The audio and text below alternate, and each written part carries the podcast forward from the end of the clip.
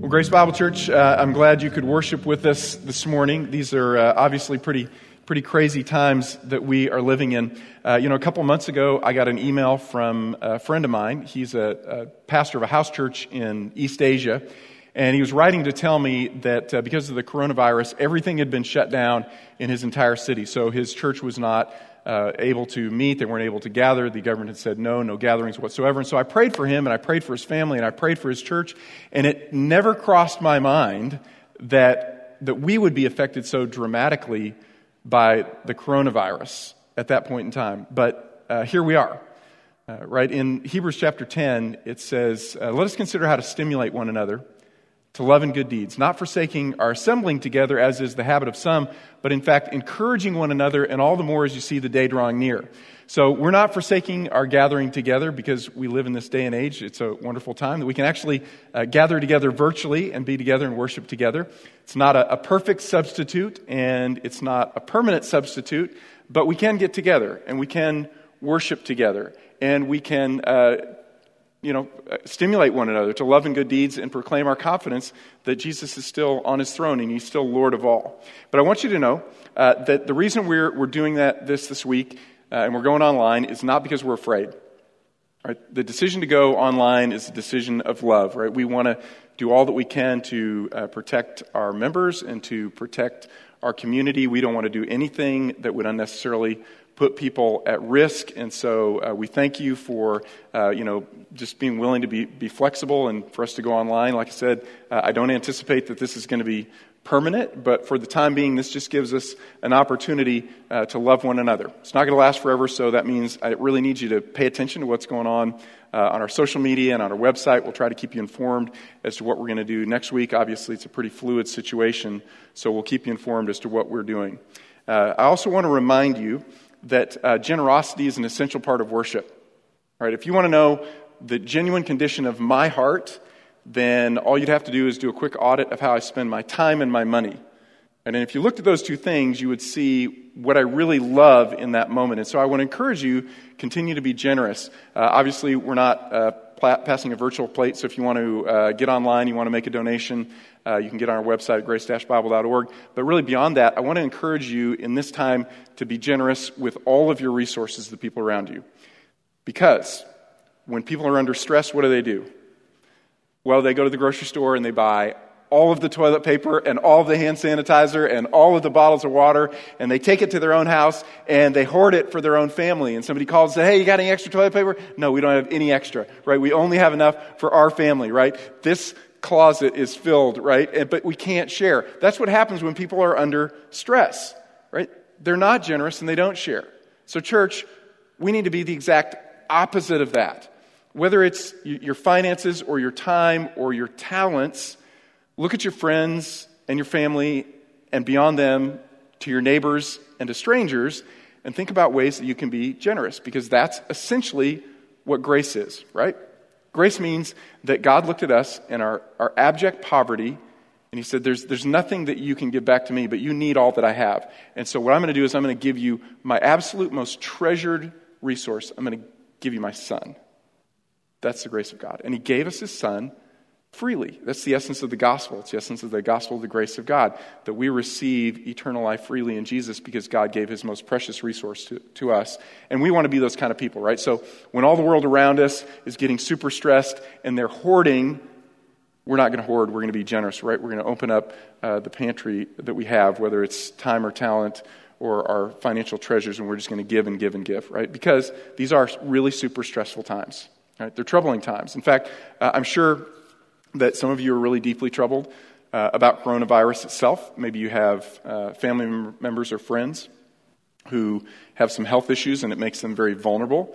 Uh, that's really troubling. Um, maybe some of you feel deeply troubled about uh, what's going to potentially happen within your own family, or maybe it's your own personal health and you feel uh, very vulnerable. Uh, I've got a neighbor who's got COPD, and you know I'm praying for him because he's very vulnerable right now. Uh, or maybe you feel troubled because it seems like this is a huge overreaction. And you're troubled as you look at your retirement portfolio and you think, oh no, now I'm not going to be able to retire because the whole world is overreacting to this virus. Or maybe you feel troubled because classes got canceled for a week and you're wondering, you know, am I going to be able to complete my classes? Are they going to hold graduation? Will I get to graduate? Will I be the first class uh, at Texas A&M that doesn't get to go through graduation? Or maybe I go through graduation, but what's the economy going to be like when I get out? Can I get a job this summer? Can I get a job next year? Right? It's, it's just, it's deeply troubling times. But you know what?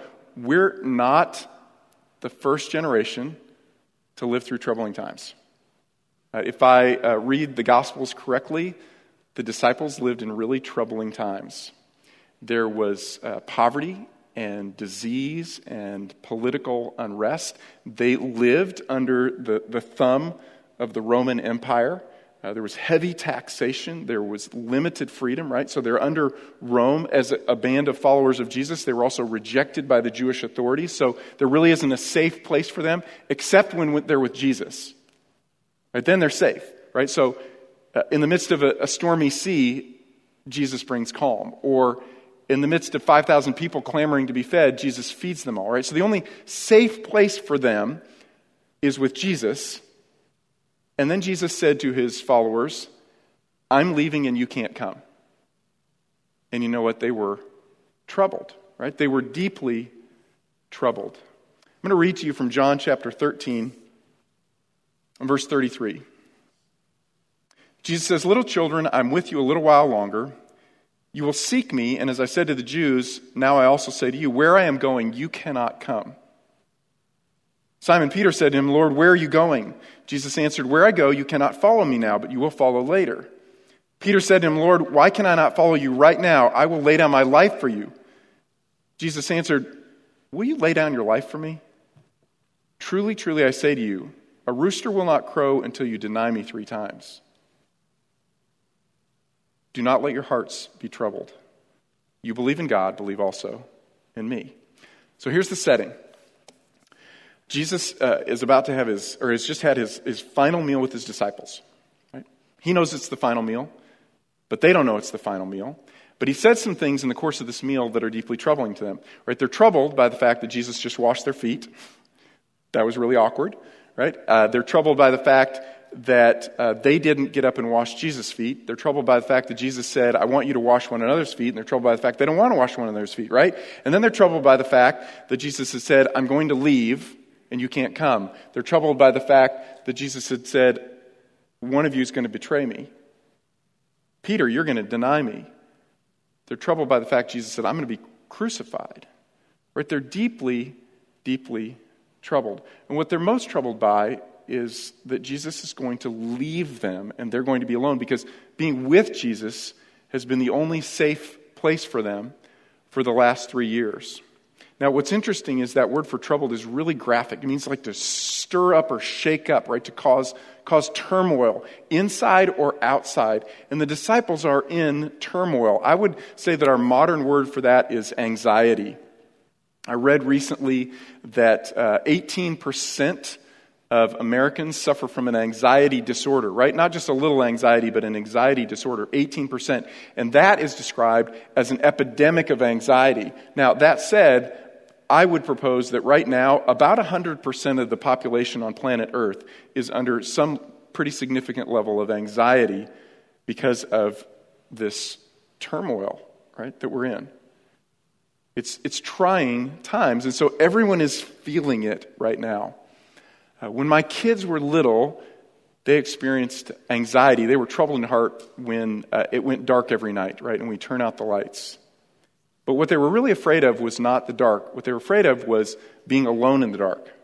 Because when I came into the room, all of a sudden the dark became fun again, right? We'd pull out flashlights and we'd tell stories and we'd tell jokes. They weren't afraid of the dark, they were afraid of being alone in the dark and powerless over the things that frightened them in the dark. And what the disciples are afraid of is being alone. Right?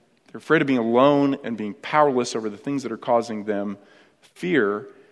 And in the midst of that, Jesus says to them, Do not be troubled.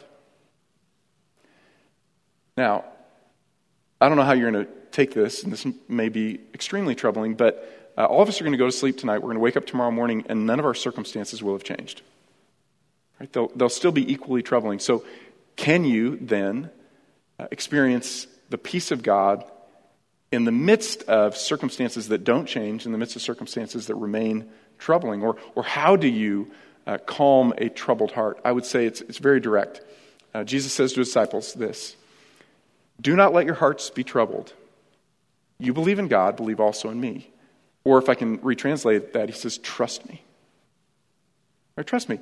How do you calm a troubled heart? You, you trust in the promises of Jesus. You really believe what he says is true. Jesus doesn't make any promises to them to change any of their circumstances. In fact, he promises them your circumstances are actually going to get worse. You can still experience my peace. So, in a few moments, Matt's going to come up and he's going to give us some really specific reasons why we can experience God's peace through the promises of Jesus, even in the midst of troubling times, even when our circumstances don't change. Would you pray with me?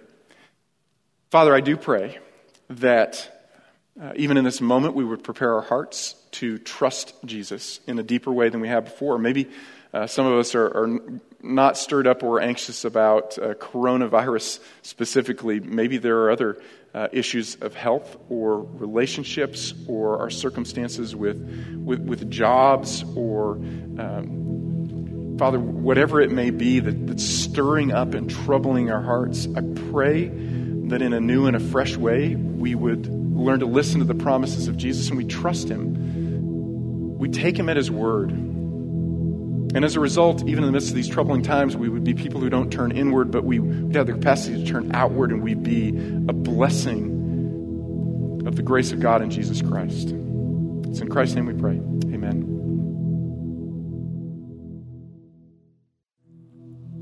Well, for several uh, weeks, really months, we've been planning on talking about John 14 and beginning this series on the upper room discourse.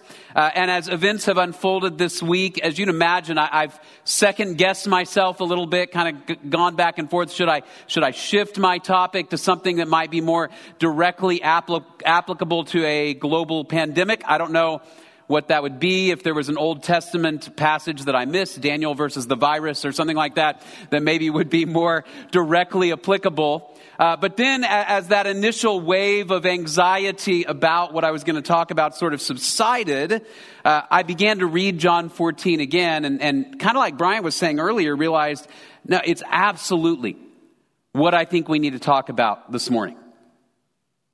That, that the most important thing we could talk about this morning is really what I, I think the Lord already had planned for us to talk about, uh, not just months ago, but, but from eternity past. He knew what we were going to be talking about this morning. And, it, and it's, it's this question of who is Jesus? Who is Jesus? And we're going to talk about Jesus as the way, the only way to life. And as I thought about it this week, I thought there's no more important question that we could be asking ourselves this morning than who is Jesus and what does that mean for me, especially in the midst of troubling times. If you ask people in our world right now, uh, who Jesus is or what he means to them, you're going to get a whole lot of different answers. Some people are going to say that he is God. Some people are going to say he's just a man. Some people are going to say he's a great teacher. Some people might even say he doesn't exist. Some people are going to are going to take the parts of Jesus that they like and they're going to cobble together some image of Jesus that fits what they want. I was thinking about that this week how a lot of times we we tend to approach Jesus like we might approach a box of chocolates. And I don't mean in the Forrest Gump sense, like you never know what you're going to get, but instead that with a, with a box of chocolates, you get to choose what you want, right? So you think about those assorted boxes of chocolates. You can pick the, the raspberry filled ones and avoid the caramel ones or vice versa or whatever. Uh, I'm going to show you, this is a real uh, photograph that I took uh, a few weeks ago from our office upstairs. Somebody had left us one of those assorted boxes of chocolates upstairs and I came to grab one and somebody, nobody's admitted it yet, somebody had done this. Uh, they had taken uh, one chocolate and they had eaten half of it and placed the other half back in the box. And, and I saw that. And this was even, you know, even before we had a worldwide pandemic, this behavior is absolutely unacceptable, right? This behavior was unacceptable. I'm pretty sure there's something in the, the Bible about this. You don't, you do not eat half of a chocolate and then put the other half back. You eat the whole thing. You don't get to choose that you want that one half. The only time that might be acceptable is if maybe like you and your spouse, this was the only food you had left. And then you could split it in half and you could eat that and that could be your last meal. But typically, you don't do this. You take the whole thing. And I thought about that because I think often the way uh, whoever did that approached that piece of chocolate, that's how we think about Jesus. Well, I can take the parts of Jesus I like. I can take this half, I can take this aspect, I can take this piece, and I can cobble together some version of Jesus that, that meets my perceived needs. But, but one of the things we've just been singing, and what we're going to see in John 14, is Jesus doesn't give us that option. Jesus says, Hey, I have great news.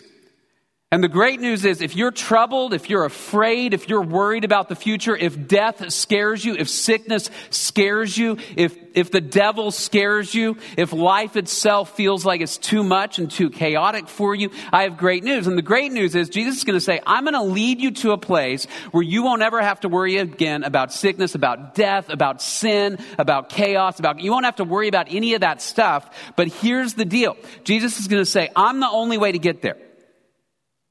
And if you want to go there, you need to place all of your hope, like we just sang, all of your hope in Jesus Christ. And that's what we're going to talk about this morning.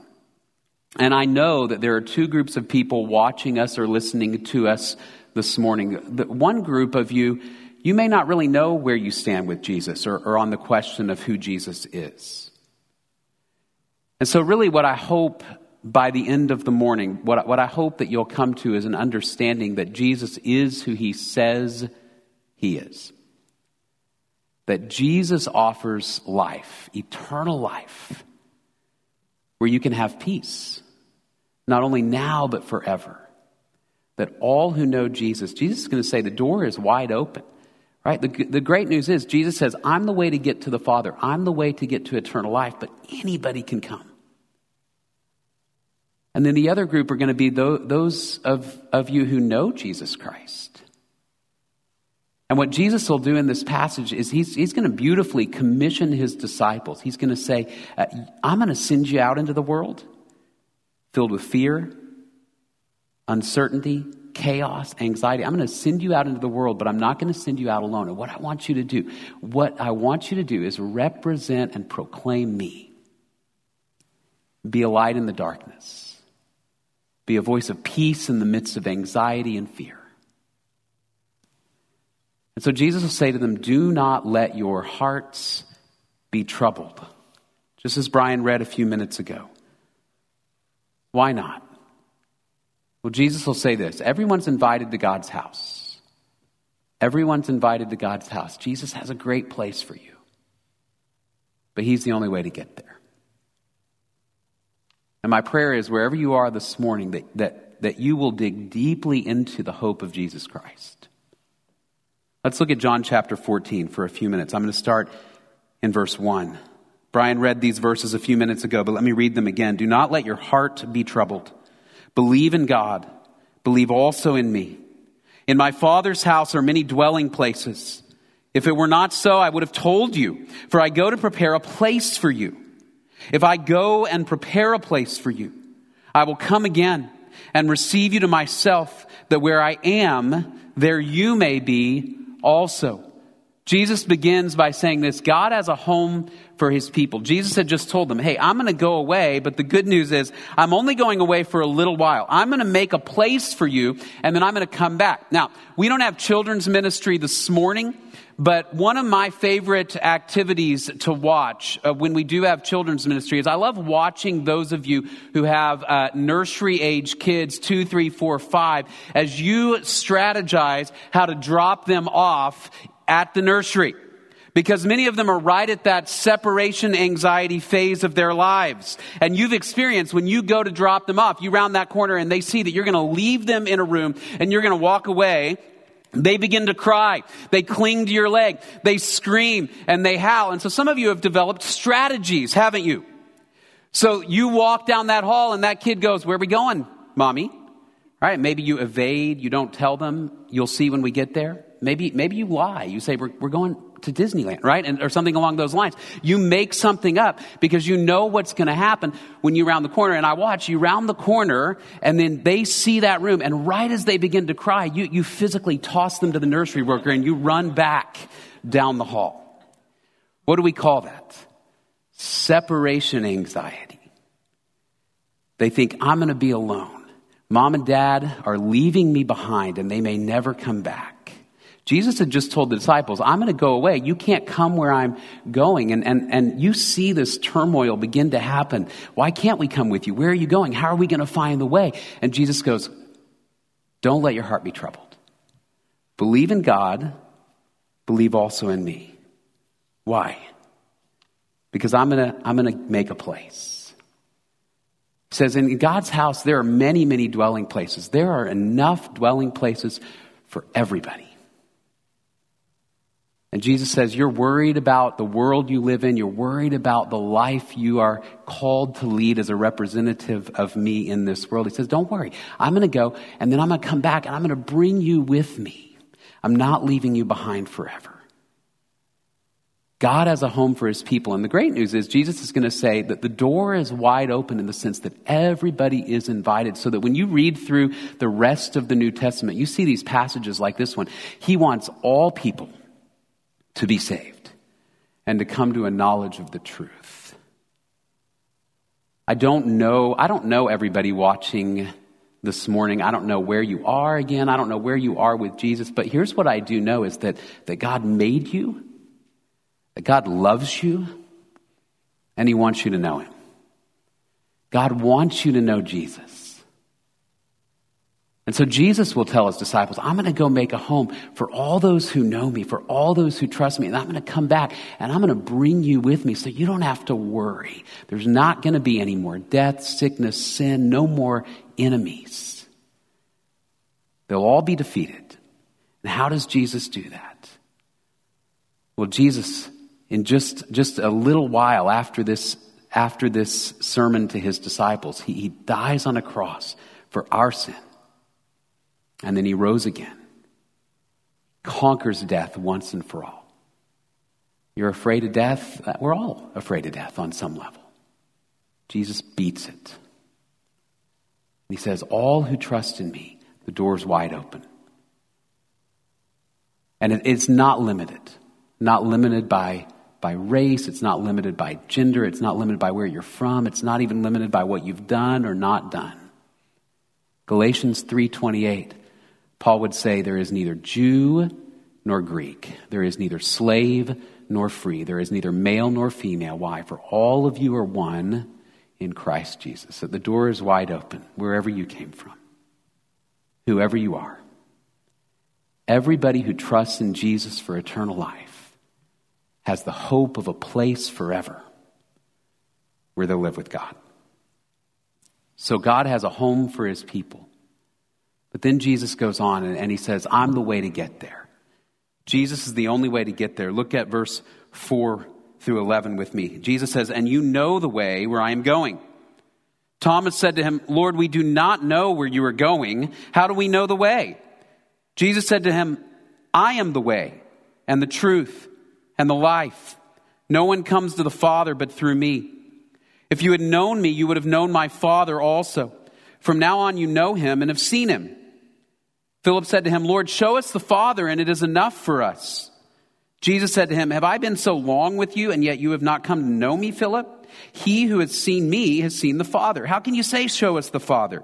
Do you not believe that I am in the Father, and the Father is in me? The words that I say to you, I do not speak on my own initiative, but the Father abiding in me does his works. Believe me that I am in the Father and the Father is in me. Otherwise, believe because of the works themselves. So Thomas asks a pretty legitimate question. He says, Hey, Jesus, we don't know where you're going. How are we supposed to know the way there? And Jesus' answer is, Hey, Follow me. I'm the way there. Just follow me and I will, I will get you there. Now, I, am going to tell you something about me. When I am traveling with somebody, if, if we're in two different cars and the person, the other person says, I know the way, just follow me, I hate that. I hate being in that position. Just this last weekend, I was in that position. There was another guy uh, that I, I, was trying to follow to a, a location, and he said, we were in Dallas, he goes, I'm going to drive kind of slowly so that you can follow me uh, so we can get where we're going. And so we get in the car, and I felt nervous right away. And his idea of slowly was, I'm only going to go 20 miles over the speed limit.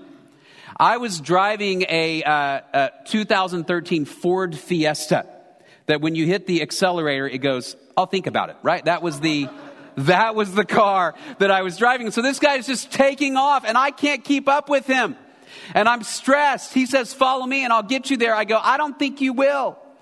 So I resonate with the disciples' anxiety in this moment. Jesus goes, I am the way, I am the truth, I am the life. And they're going, but, but show us where you're going. And so one of them says, Jesus, you, you show us the Father, and that's good enough. Just, just give us some sort of vision of God, and we'll believe you. And Jesus says, Don't you understand? The Father is in me, and I am in the Father. If you know me, you know the Father. I represent the will of the Father. Why? Because Jesus is fully God and fully man. And here's what Jesus says I am the way, the truth, and the life.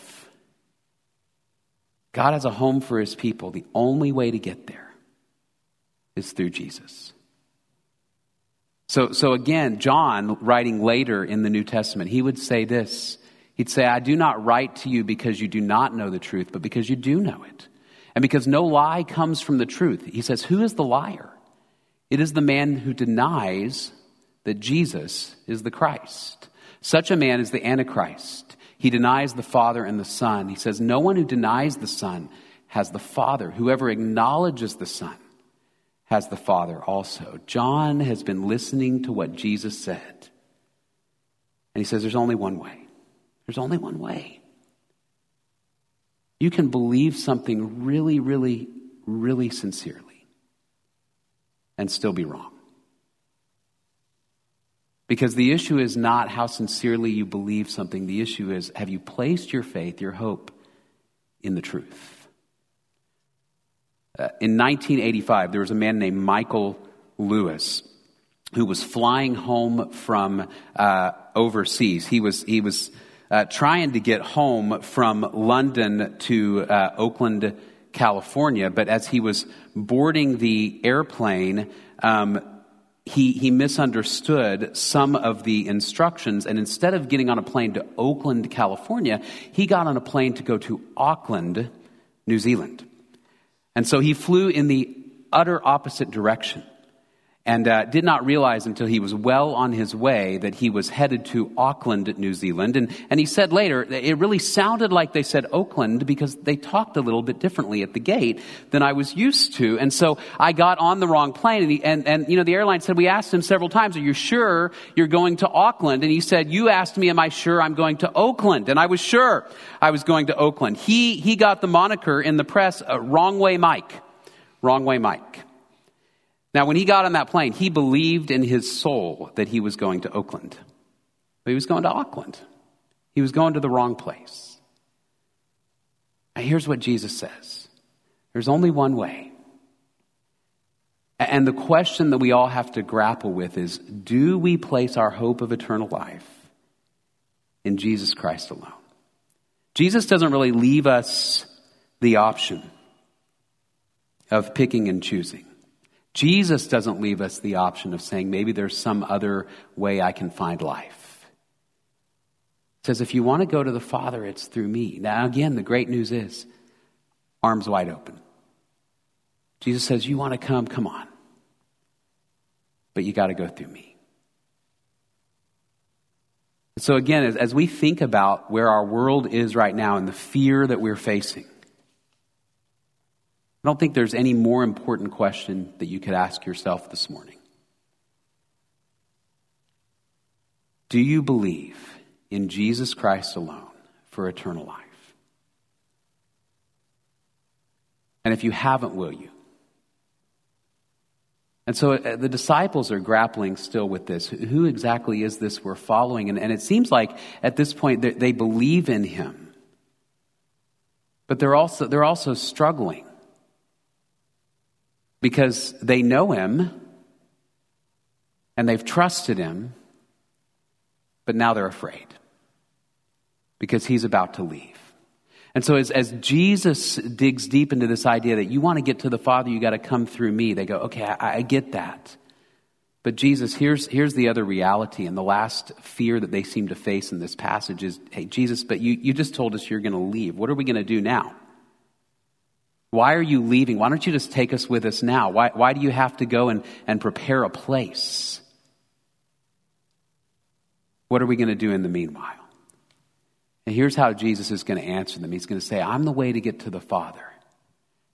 And you're going to get there. But as you wait, what I want you to do, he's going to say, I want you to proclaim to a world of fear and chaos and turmoil who I am. And I'm not going to leave you alone. He says, The Spirit travels with us. Look at verses 12 through 18. Truly, truly, I say to you, he who believes in me, the works that I do, he will do also. And greater works than these he will do, because I go to the Father. Whatever you ask in my name, that will I do, so that the Father may be glorified in the Son.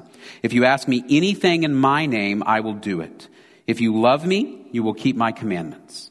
I will ask the Father, and he will give you another helper, that he may be with you forever.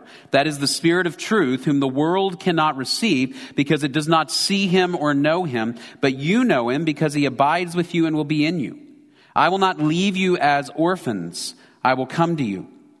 And then down in verse 25, he says, These things I have spoken to you while abiding with you, but the Helper, the Holy Spirit, whom the Father will send in my name, he will teach you all things and bring to your remembrance all that I said to you. So Jesus says, You're not going to be alone. I'm going to go, I'm going to prepare a place, but while I'm gone, you're not going to be alone. If you have trusted in Jesus, now the Spirit of God is going to live within you, and the Spirit of God is going to empower you to proclaim and represent me in the world. You're not by yourself. I was reminded this week of when my kids were real small, when they were toddlers. One day we were at the pool with them, and my son was uh, trying to get onto the little slide at the pool, and he was still small enough that that little slide seemed really tall. And so I was watching from the bottom. I was in the pool. I was watching from the bottom, and I would see him go up the little ladder, and I'd see his head pop up, and he'd walk right up to the edge, and then he'd turn around and go right back down the stairs again, and then he'd go back up. And then he'd look down and then he'd go right back down. And of course, by this point, there are 15 other toddlers lined up waiting for their turn to go up and down in fear. And so I'm trying to coax him from the bottom. And I remember I, I was going to get out and I was going to climb up and go down it. So I climb up the ladder. And of course, the lifeguard goes, You can't do that. That, that slide is for, for small people, not for you, right? The implication was, I might break it, right? But I thought, wouldn't it be great if I could get right behind him and slide down with him? Then what seemed terrifying would be something he could conquer.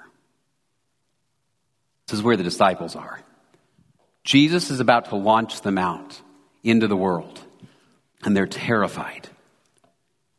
But Jesus says, I'm going to go with you. I'm not going to leave you alone. So he says, I will send the Spirit. And what does the Spirit do? The Spirit will remind you what Jesus said.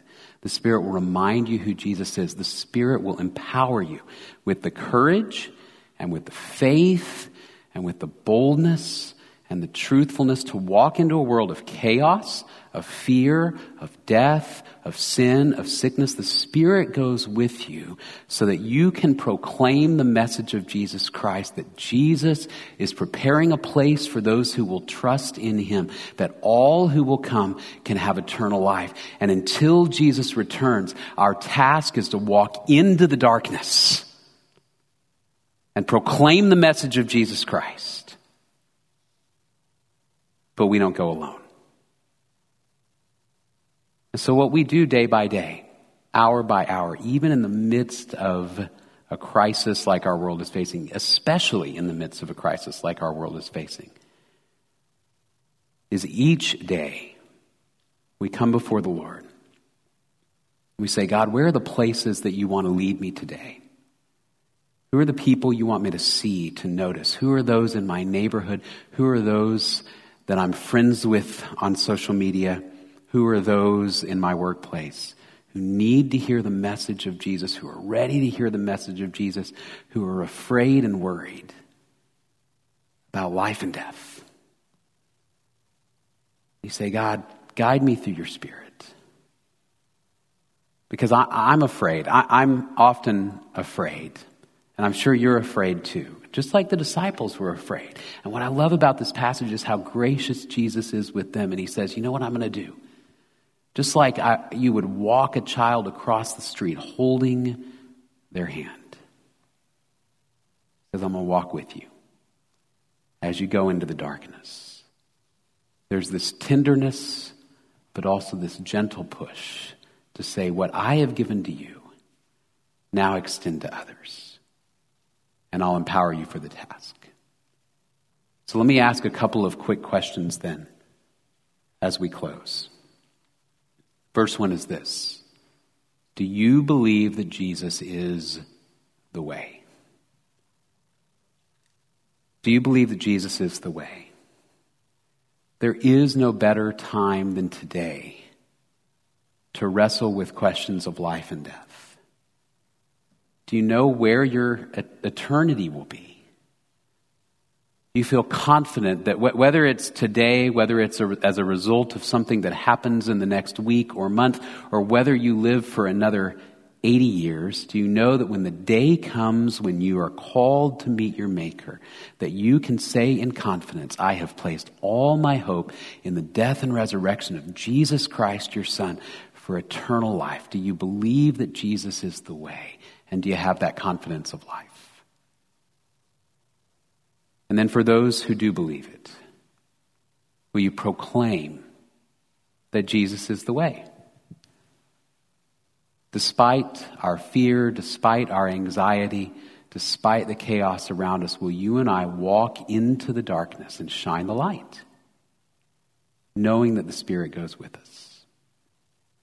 Blake Jennings is going to come up now and he's going to provide for us some very practical ways right now in the midst of this current pandemic for us to be a light, for us to proclaim and represent Jesus in our neighborhoods and in our community as we follow him. Thank you, Matt. Just going to give you guys a few ideas for how you can live out these truths that Matt has been talking about this coming week. Uh, the first idea for you just to be thinking about if Jesus is the truth, let's make sure that each of us are a beacon of truth ourselves. There's a whole lot of misinformation and rumors flying around out there. Let's make sure we're not sharing that. Instead, let's be examples of truth to the world. Anytime you want to share or speak something, please just practice good wisdom Check your sources and go straight to the experts. For medical advice, go straight to the CDC's website. For local directives, go straight to local officials, go straight to KBTX or the Eagle. We want to make sure that as a community, we're fostering the truth in this time of crisis. Second idea for you, as Brian mentioned earlier in our service, we encourage you to be a sharer, not a hoarder. It is human nature that in a moment of crisis, we're going to try to hoard. We need to fight that and remember that Jesus, in his moment of crisis, he gave away his life for others. He did not hoard life for himself. So when you're at HEB, don't buy more than you need. Instead, think about how you can share your resources with people who are in need. And it, it would seem that in a midst of a, a crisis like this, there's going to be a lot of people who are going to face economic hardship, with many students staying away, with sporting activities canceled, entertainment events canceled. There's going to be a lot of, of small businesses suffering, hourly workers who are losing wages. A lot of people are going to need help. This is an amazing opportunity for Jesus' people to be open and generous with their resources. So we encourage you to be open and generous with your savings and with your surpluses to help those who are going to be in great need in the weeks to come. Another really practical idea if, if you have the capacity to help others with childcare, there's some families who aren't going to be able to miss work. They're going to need help. So anything you can do to help your neighbors, to share with them, means a lot and it shows the love of Jesus in a really tangible way. Third idea for you, very practical idea if you live in a neighborhood in particular, look for ways that you can help your elderly and vulnerable neighbors. We encourage you to band together with other neighbors around you and check in on all the elderly in your neighborhood or apartment complex, also those who are immunocompromised and might be locked down. Find out do they have local friends and family checking on them and caring for them? If they don't, then would you consider contacting them each and every day by phone, text, or email? Check in on them, see how they're doing, see if there's anything that they need. This is an opportunity for us to, to go shopping for them, run errands for them, and help them in a moment of great crisis. An incredible opportunity to show the love of Christ. Final idea for you, really practical. If you find yourself in this crisis needing help, let us encourage you. Please reach out and ask. We're here to help you. Moments of crisis like this, they can cause economic hardship, like I already mentioned.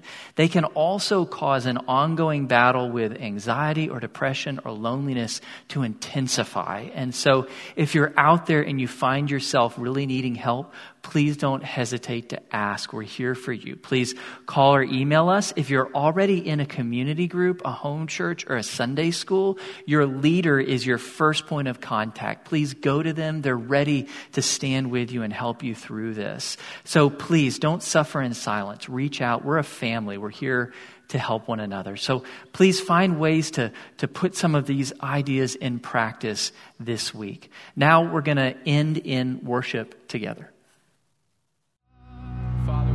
Praise you this morning. And we know that, that because we believe in Jesus, for endless days we will sing your praise. We thank you for Jesus, how he's making a place for us. And we anticipate the day when we will live together with, with you forever. And in the meanwhile, make us faithful representatives and proclaimers of Jesus Christ, in whose precious name we pray these things. Amen. Thank you so much for joining us this morning. Please keep an eye on our social media accounts as well as your email for information about the upcoming weeks and what we plan to do. Uh, and God bless you. Uh, we're praying for you this week. Go in His grace.